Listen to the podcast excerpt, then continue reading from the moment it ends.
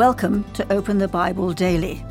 Today's devotional is Unbelief is Normal.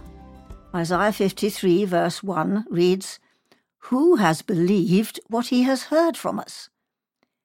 The coming of Jesus into the world was announced by angels as good news of great joy for all the people. Luke 2, verse 10. You would think that people would receive this good news gladly. But across the world, in every culture, the dominant response to the gospel is unbelief. A student goes off to college. She meets thousands of students on campus, and yet all but a handful are not believers.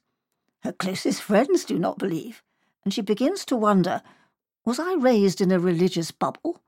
Who on this campus has believed what I have heard? A young pastor plants a church in a large city. He wants to win the people for Christ. He preaches his heart out. He starts evangelistic ministries. But after five years, he still has a congregation of 50 people.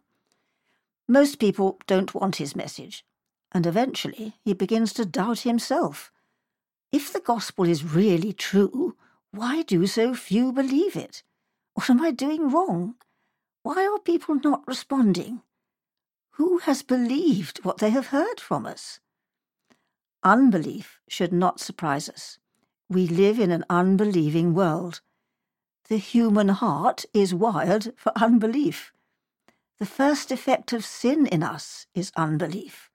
The natural person does not accept the things of the Spirit of God, for they are folly to him, and he is not able to understand them because they are spiritually discerned.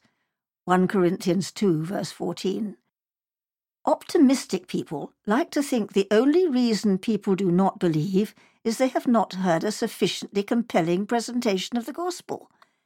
But no one could hear a more compelling presentation than those who listened to Jesus. But the overwhelming response was one of unbelief. John 12, verses 37 to 38. Remember, the first six verses of Isaiah 53 tell us why we need a Saviour. And the first reason we need a Saviour is that, by nature, none of us believes. Would you say that your own experience confirms what Isaiah is saying here?